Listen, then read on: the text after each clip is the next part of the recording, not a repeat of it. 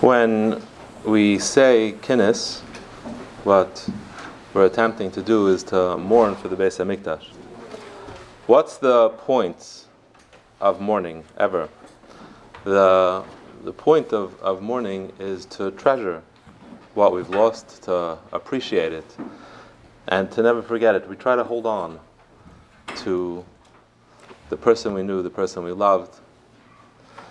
And when we mourn a, a loved one, or a relative, where we try to utilize the period of mourning to solidify in our minds who that person was. We try to create a picture, something that we can hold on to, something that we can, some piece of that person that we can still have in our hearts as we continue on without that person.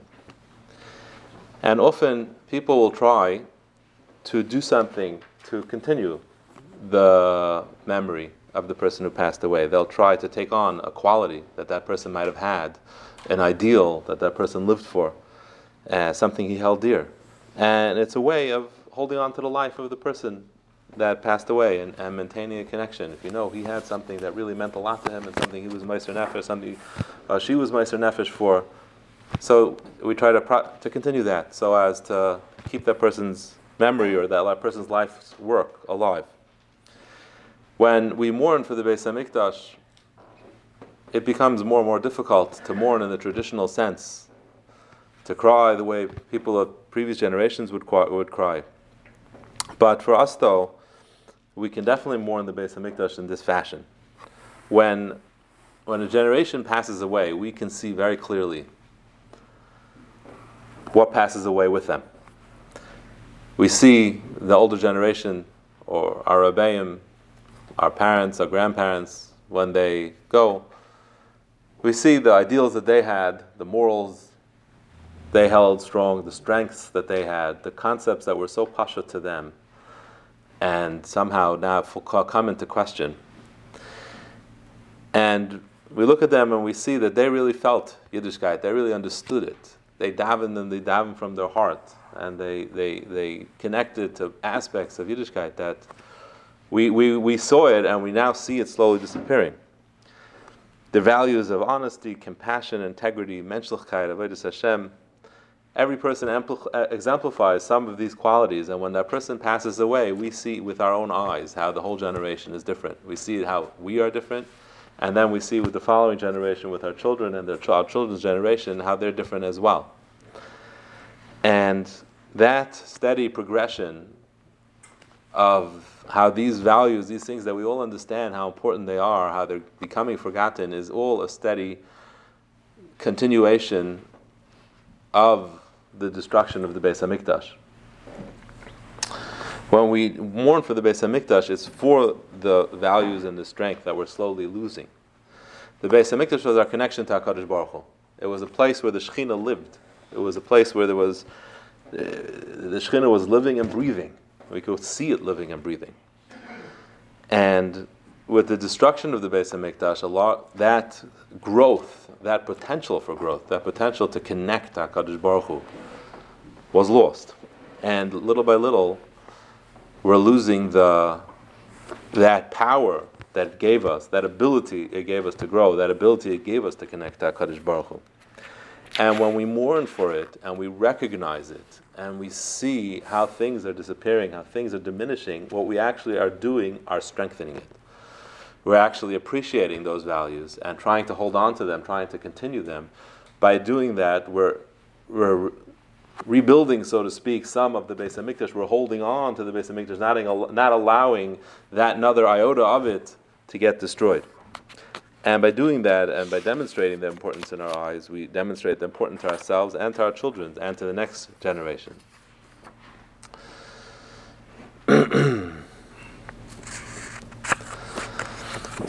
Tzaddikim and even simple people live their life with a full amuna that you know we can only think about. The Chofetz Chaim, it's told, when he got older, it became difficult for him to sit, and his family got him a chair that had padding on it like all the chairs in our Medrash. Um, and he said, and it also had armrests. And he said, How could I sit on such a you know, perfect chair when Hakadosh Baruch Hu sits on an incomplete chair. Ein kisei shalom. So he, he lived with that chil Hashem. And also, the thing to understand is, is that when we talk about the charbon of the Beis Hamikdash and we talk about why it was destroyed, so we think the way we understand the Gemara is that it was destroyed, destroyed due to sins to particular Averis. First Beis Hamikdash was Avodah Zara, Gila Rayesh, Shvichas Damim. Second Beis Hamikdash was Sinas Chinam.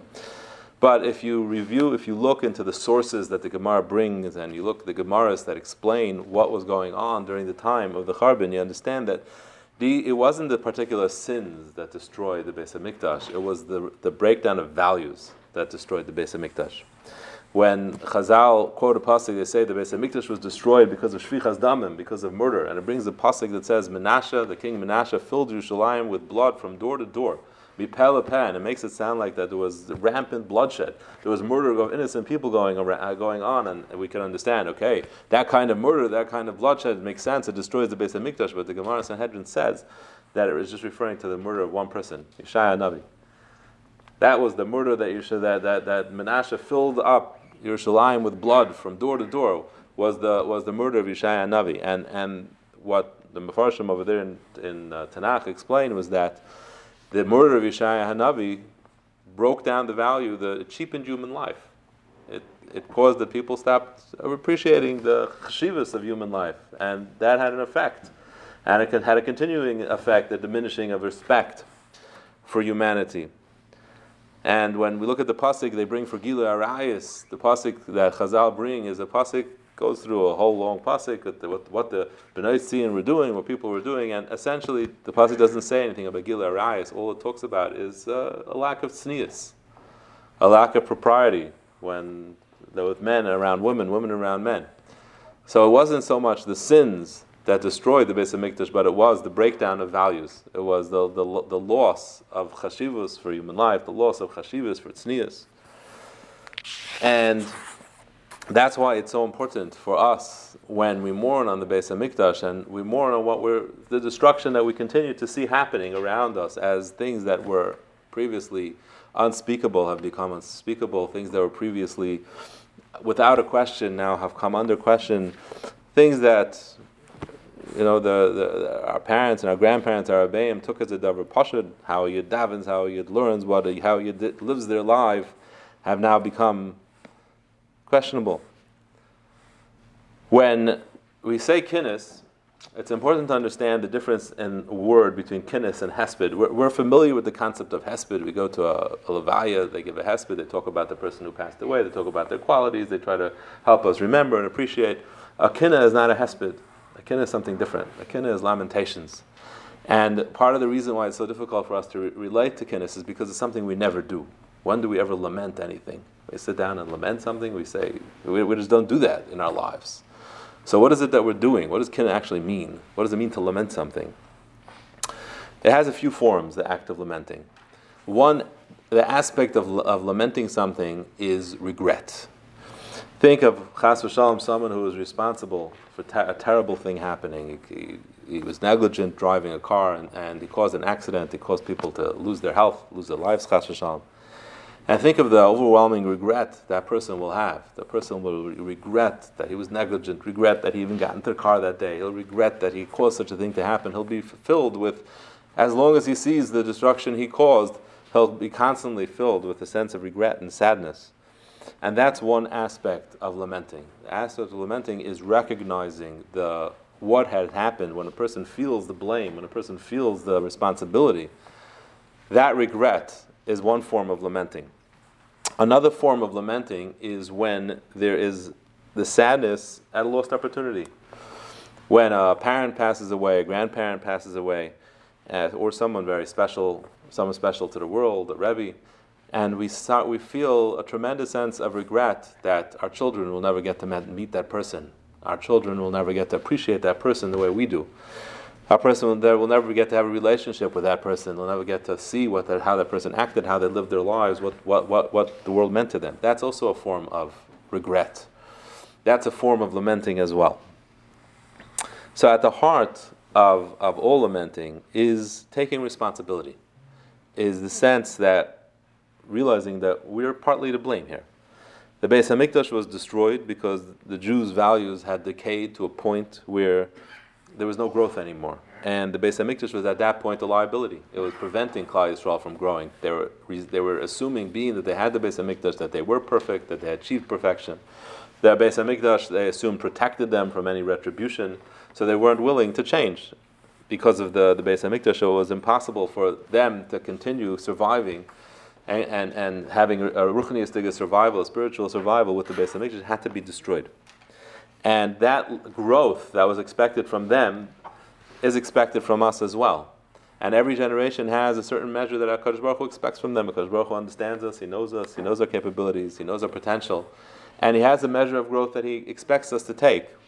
And at the point when the Beis Hamikdash won't be a liability for us, it'll be rebuilt. From at the point when we do reclaim these values, when we do strengthen ourselves to the point when we do we, we, we do rebuild ourselves, then the Beis Hamikdash will able, be able to rebuild, be rebuilt as well. And if, if not, that's a simon. It shows us that we haven't done our part. And that's what Chazal say that Kol Dor Shel Nibda Beis Hamikdash Biyamav Mala Vakasa Kila Nechra Biyamav. Any generation that the Beis Hamikdash wasn't built in their time is considered that that uh, was destroyed in our time, and that's the, the, the aspect how we approach kinnis. We approach kinnis with that sense of blame, that sense of responsibility, that lamenting that part of what's going on here, the decay that's that we're witnessing, is partially because of us.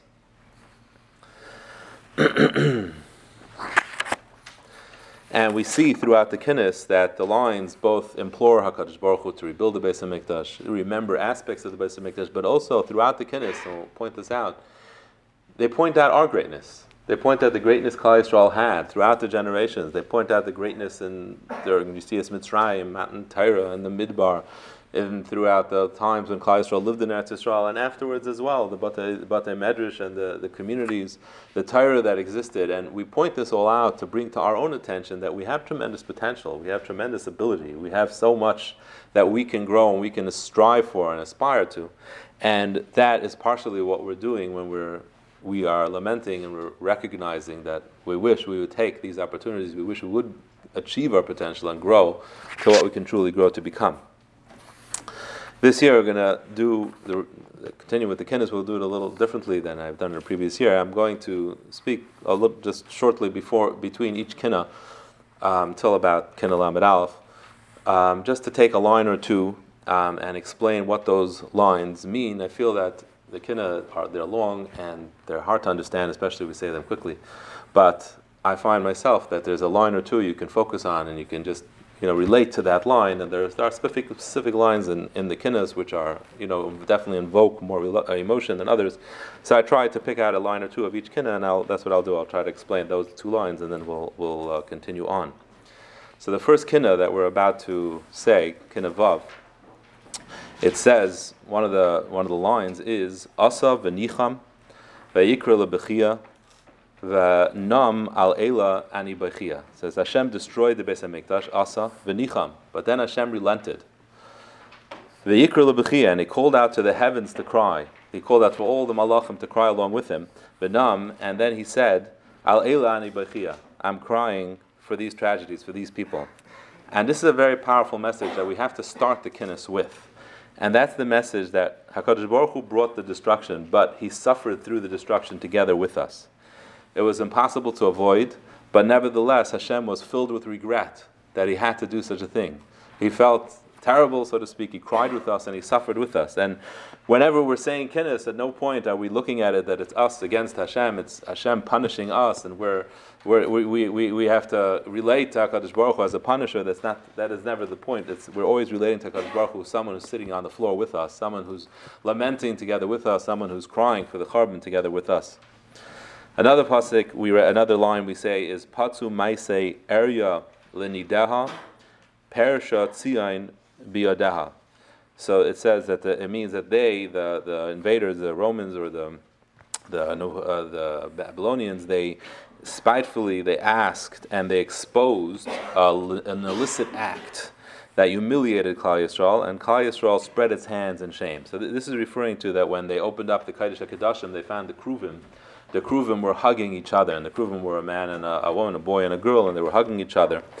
And then they paraded them about, saying, "Look, the Jews, you know, they always present themselves as being so holy and so so so pure. And look, in their most holiest place, look what they have. They have a, a man and a woman hugging each other. They're worse than us." And in truth, the fact that the Kruvim were facing each other and hugging was a tremendous demonstration of Hashem's love. Uh, as we took leave of the Shekhinah, it was at the, mom- the moment of departure, the moment when we knew we were going to leave each other for a long time, that you gave that final hug, you know, that final kiss that you, when you know you're, you know, someone that you love is going away and you're not going to see them again. So, this is something that that uh, was actually a moment of great kedusha, but the nature of our suffering in Galus is that the the Goyim, when they oppress us and when they torture us and when they they hate us, they accuse us as always, always of being guilty of the things that they themselves do. And you know, the stories you read in the Holocaust of the, the Nazis when they would torture and they would punish and they would do horrible and unthinkable acts, they would continue to accuse Jews of being subhuman. They would accuse, accuse uh, Jews of being of being terrible, and that was the hardest pill to swallow. The last line over here it says is Tzak Ami ben Dinai tzadiku Hashem. That my nation screamed out during the days of Ben Dinai that Hashem is righteous. So who was this Ben Dinai? So it's not clear who Ben Dinai was. So according to some, he was a, actually a great tzaddik who possibly could have led Klal Yisrael to tshuva. But with his death, the tsaris increased, and Klal recognized that their punishment is deserved, and they're doing um, tziddik adin. They're, they're, claiming Hashem is righteous. But according to others, the Ben Dinai was one of the Biryonim. He was one of the Rishayim during the time of the destruction of the second Beis Hamikdash, who refused to listen to what the Chachamim said, and continued to fight against the Romans instead of capitulating to their demands, and that ultimately caused a tremendous, a much greater destruction than would have happened otherwise. And here too, Klal Yisrael accepted when they saw what was going on. They couldn't control. They they were matzdik asadin. They admitting Hashem's righteousness uh, is the first step to changing ourselves and being honest with our faults and blame.